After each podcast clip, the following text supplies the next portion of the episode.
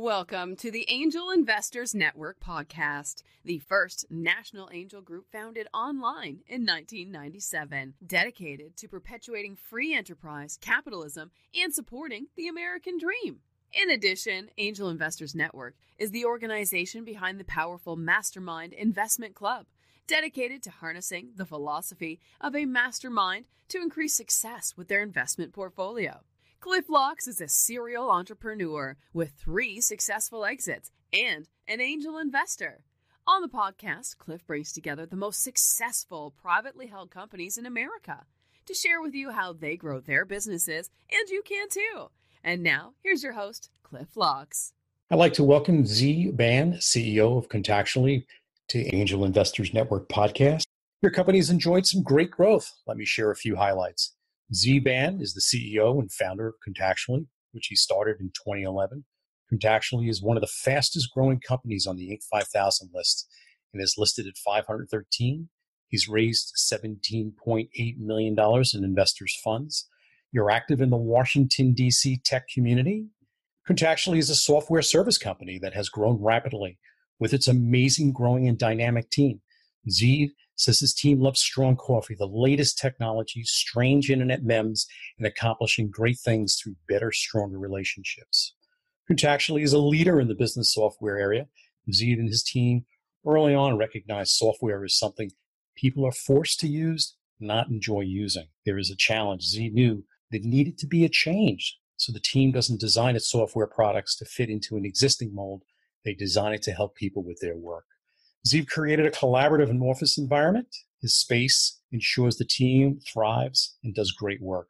The end result Contactually is rapidly growing. It's a learning organization that constantly is seeking to do better for their customers, the products, their team, and investors. I'm looking to learn more about Contactually, which is rated very well. It is an amazing software company and it simplifies and automated personal communications with an extensive loyal network of real estate agents using the software. With one click, users can connect their email accounts and Contactually automatically sync the contacts and communication history, which makes it really easy to stay in touch with contacts and build a robust referral network. Zvi, please tell our listeners how Contactually identifies past clients and others in the user's contact sphere of influence and prioritizes those relationships with them. I'm hearing users in the real estate business are seeing 42% increases in gross commission income. That's huge. Thank you. Uh, thank you for that incredibly uh, powerful introduction. Uh, so, yeah, Contact was founded on this idea that relationships are our most important asset. And if it really is an asset, then we need to build and maintain that asset. You know, so the way that Contactually works is we're automatically aggregating and pulling in all of your relationships into one place from email, social media, phone, calendar, etc. Um, helping you identify who's important as well as who's not important. And then from there, um, helping you stay in touch and stay relevant to the relationships that are going to be most important for your career. So that in a nutshell is what Contactually has um, been doing. Zvi, how'd you get started? Contactually is founded um, based on my personal career journey. I should honestly not be here today. I'm an introverted software developer by trade. But early on in my career, I happened on this, you know, amazing discovery that, you know, sounds pretty obvious to anyone listening, but you know, that who I knew, but more importantly, who knew me was this incredibly powerful tool. I knew I could, you know, have the opportunity to to leverage to be able to grow my business, and that's exactly what I did. At the same time, I kind of saw that you know our human mind isn't necessarily trained and ready to be able to better build these relationships. And so that's where the core idea behind Contactually came about is how could software help us build and maintain relationships? So started working on the prototype in July of 2011. You know, started toying around with it more and more. Got the first offer for funding in October 2011, and it was at that point we said, "Hey, this is no longer you know just a little prototype that I'm playing with on the side. This actually has the opportunity to be a real company. The rest is mm-hmm. history." Very, very exciting. I mean, it's just an amazing career. I'm in the midst of trying to sell my house, and I'm going to ask my potential real estate agent if they're using Contactually at this point. And awesome. Of course, make an introduction for your team. Help me a little bit. What do you like most about the work that you're doing now? Yeah, it's a really uh, it's a really good question. For me, I I've really done you know soul searching over the years to really understand what motivates me and what gets me out of bed. I'm a builder. I'm a Lego kid turned software developer, and now Contactually is kind of you know something I'm focused on building.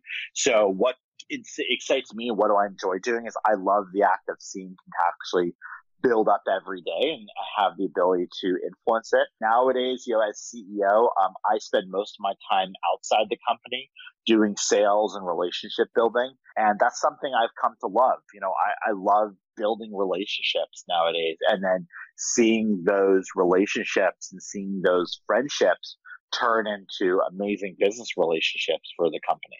That's exciting. So you think about it, you know, you start out, you know, as a tech individual and you morphed into a wonderful sales CEO mentor, you know, to your team.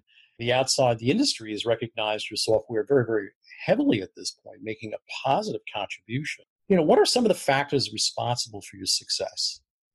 I mean, I think you know, there's um, can attribute like any number of things to their success, as well as you know a number of things that you know may even have even held us back.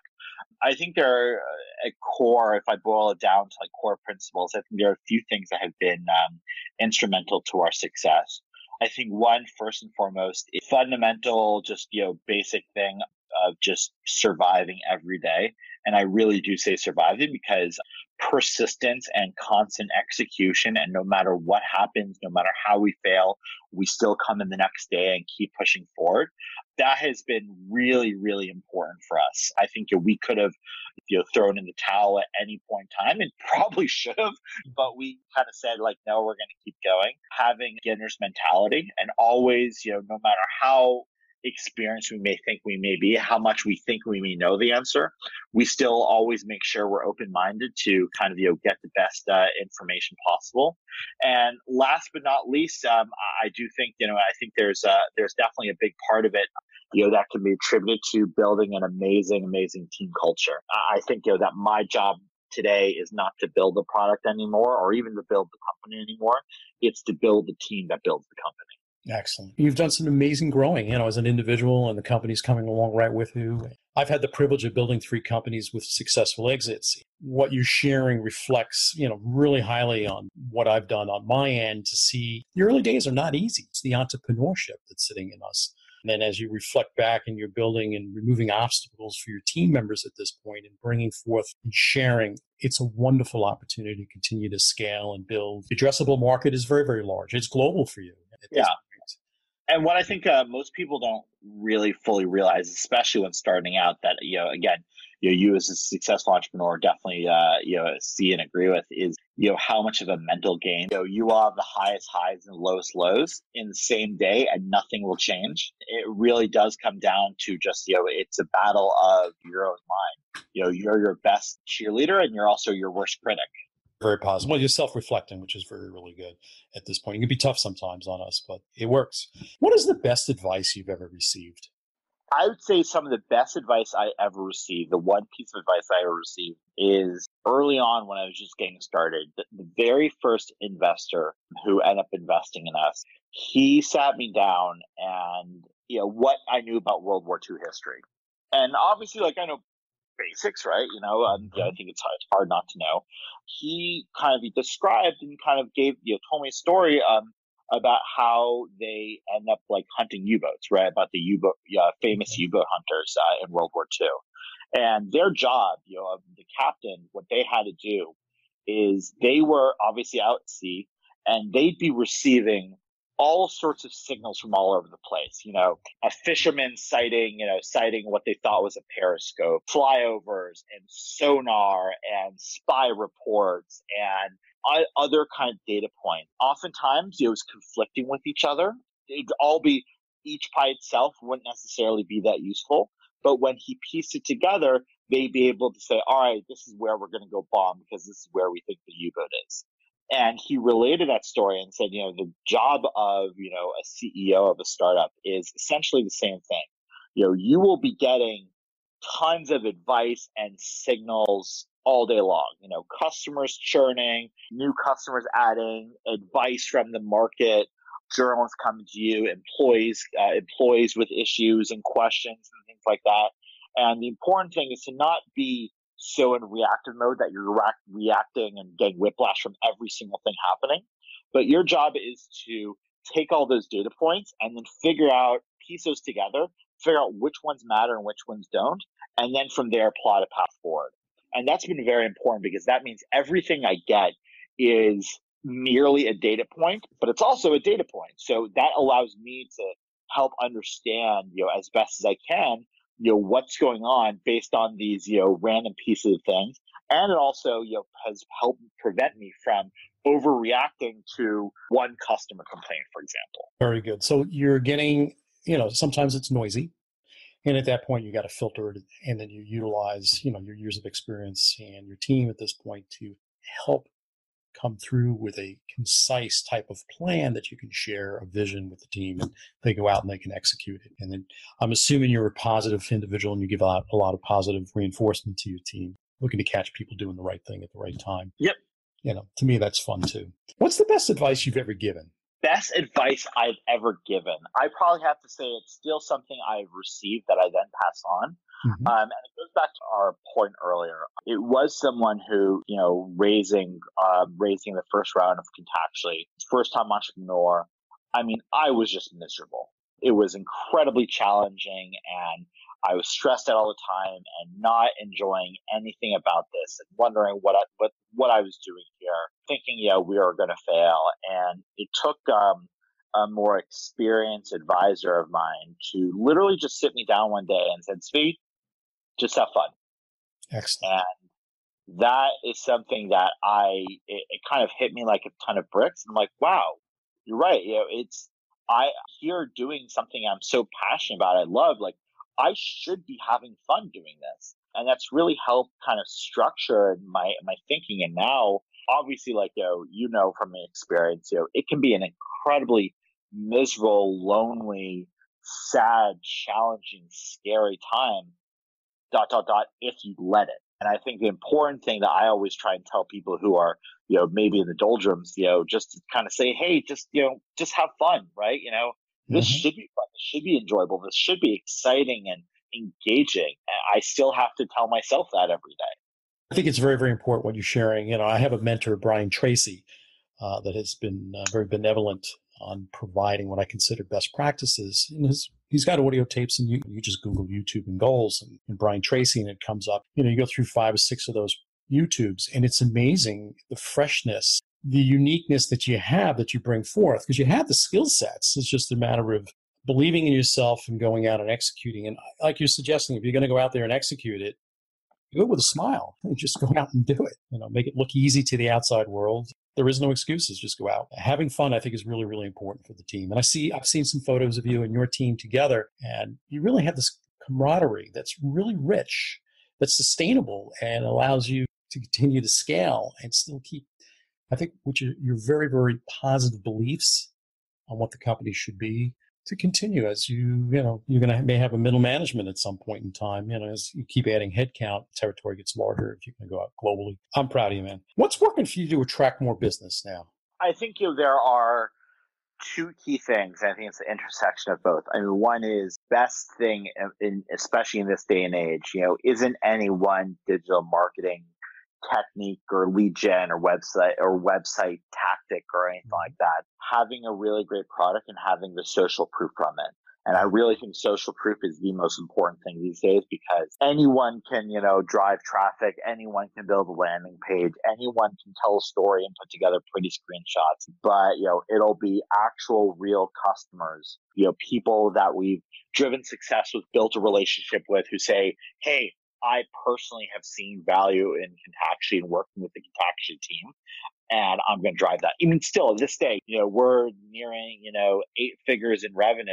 Mm-hmm. And uh, we still, our biggest source of traffic is still direct and referral traffic, which yes. is just still just crazing for us. I think that's been important. The second is that, you know, PR, PR and content, you know, that basically amp takes that message and amplifies it you know, you're very sophisticated on your mode of going out into the marketplace. And there's churn inside the real estate business. Not everybody's going to make it in that business. There's some real rock stars and some folks that are growing and maturing and learning. I think it's a great industry. I think they're providing very, very important service. The millennials, you know, hopefully they have the cash flow to continue to go forward. And they're going to, I think the real estate agents are going to be able to hold their hand a little bit to help them a little bit with the math to make sure it works well for the millennial community so they can buy, you know, home ownership, condos. I think it's right there. Uh, it's an ecosystem, you know, and you guys have this wonderful software that makes it easier for the agent to just do a wonderful job and actually run their side of the business versus you know the business running them so it's turning it around and i think you're making it the software allows them to have fun you know within their business and enjoy the, the meeting of individuals and maintaining their, their database but really it's all about relationships at the end of the day what are some of the most common mistakes you see clients making core issue that we have. And you know, I see this in the real estate industry. I see this in the other industries we serve. And I see this in general is I think we fall victim to the tyranny of the urgent.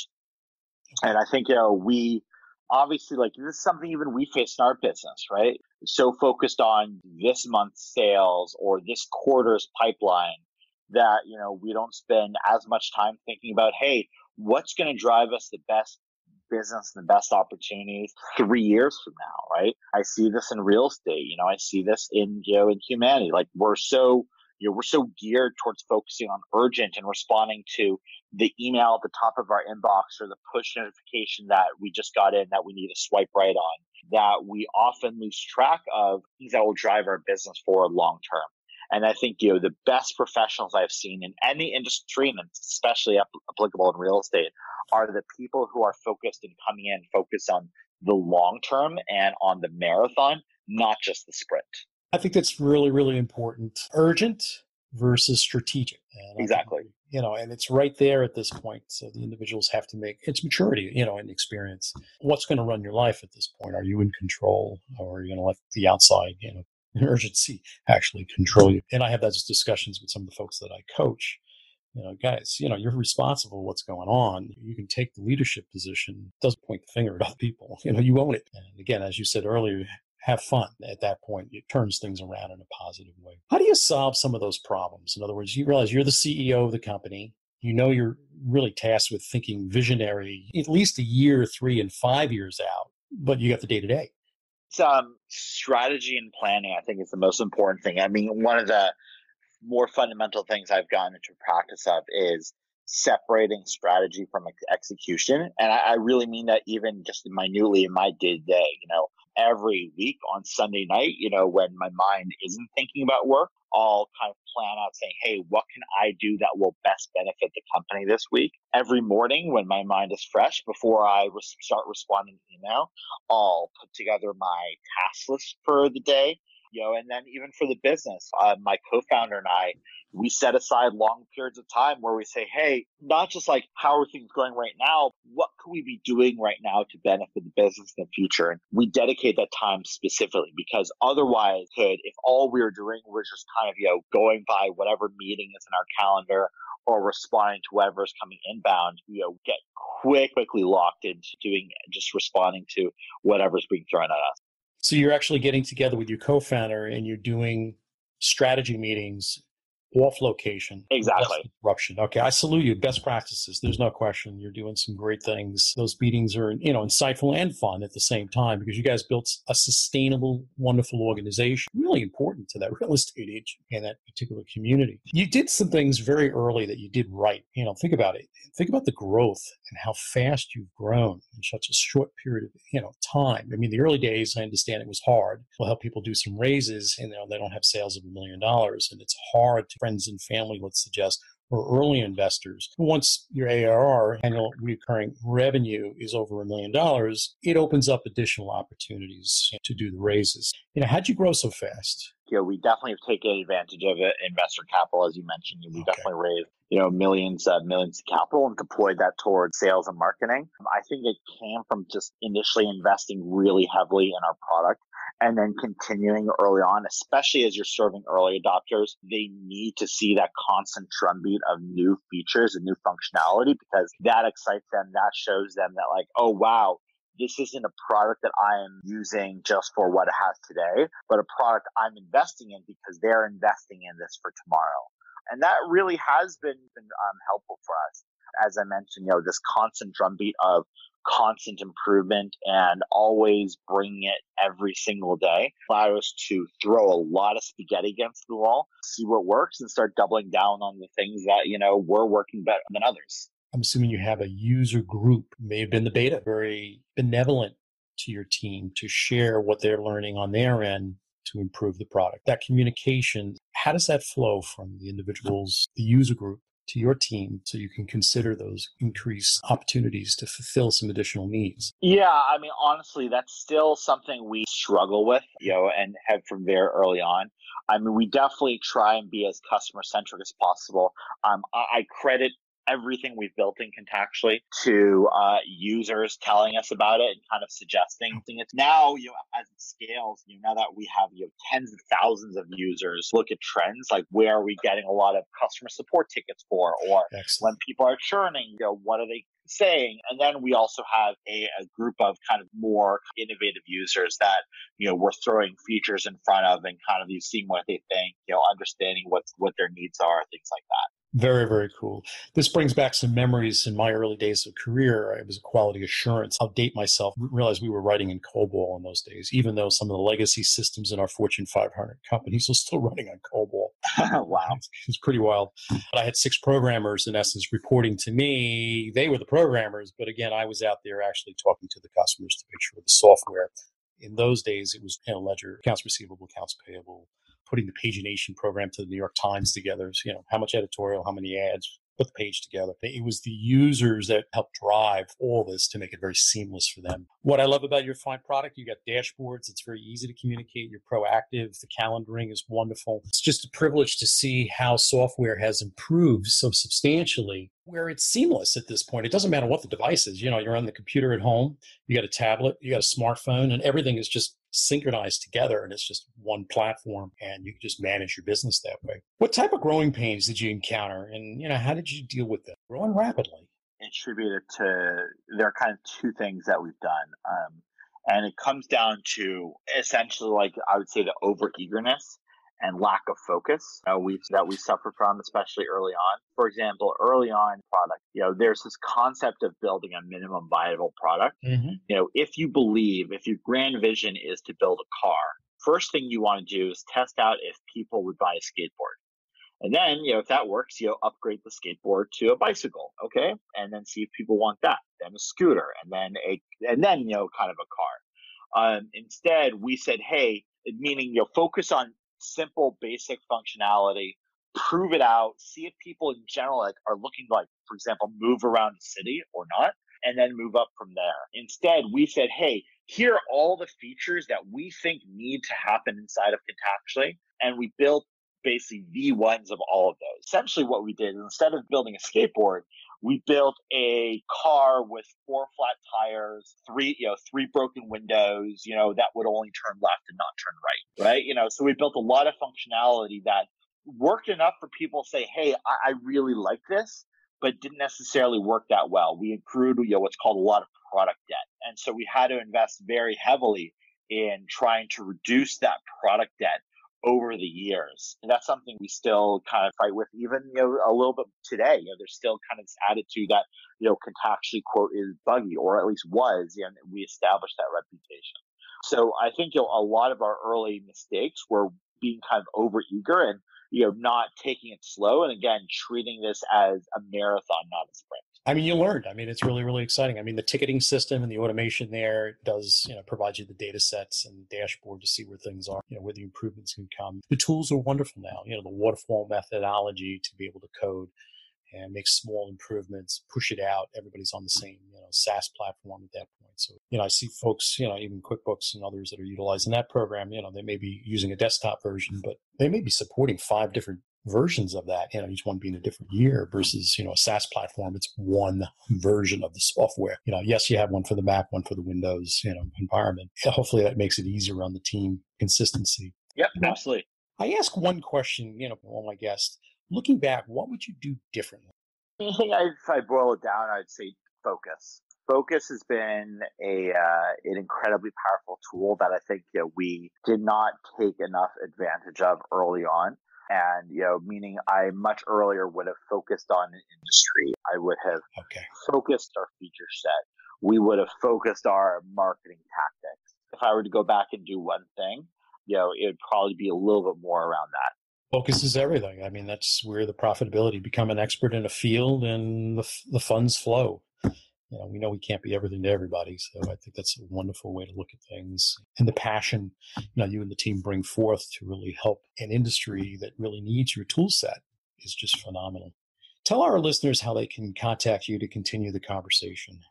Yeah, absolutely. I'm, I'm very easy to find. Contactually, if you just search for contact and actually if they had a baby, it'd be contactually, contacts.com. My name is Zvi Band, first name ZVI, last name Band like rock band. I am very easy to find online. Uh, first, there's only one Zvi Band out there. Very, very positive. You've reached the end of another episode of Angel Investors Network podcast. Please feel free to contact me, Cliff Locks, on LinkedIn and angelinvestorsnetwork.com. We've been serving the needs of high net worth investors and entrepreneurs since 1997. This show has been produced by Market Domination LLC. To discover how you can have your own show completely done for you and turn it into a real published book and become the authority in your marketplace, go to www.marketdominationllc.com slash podcast offer.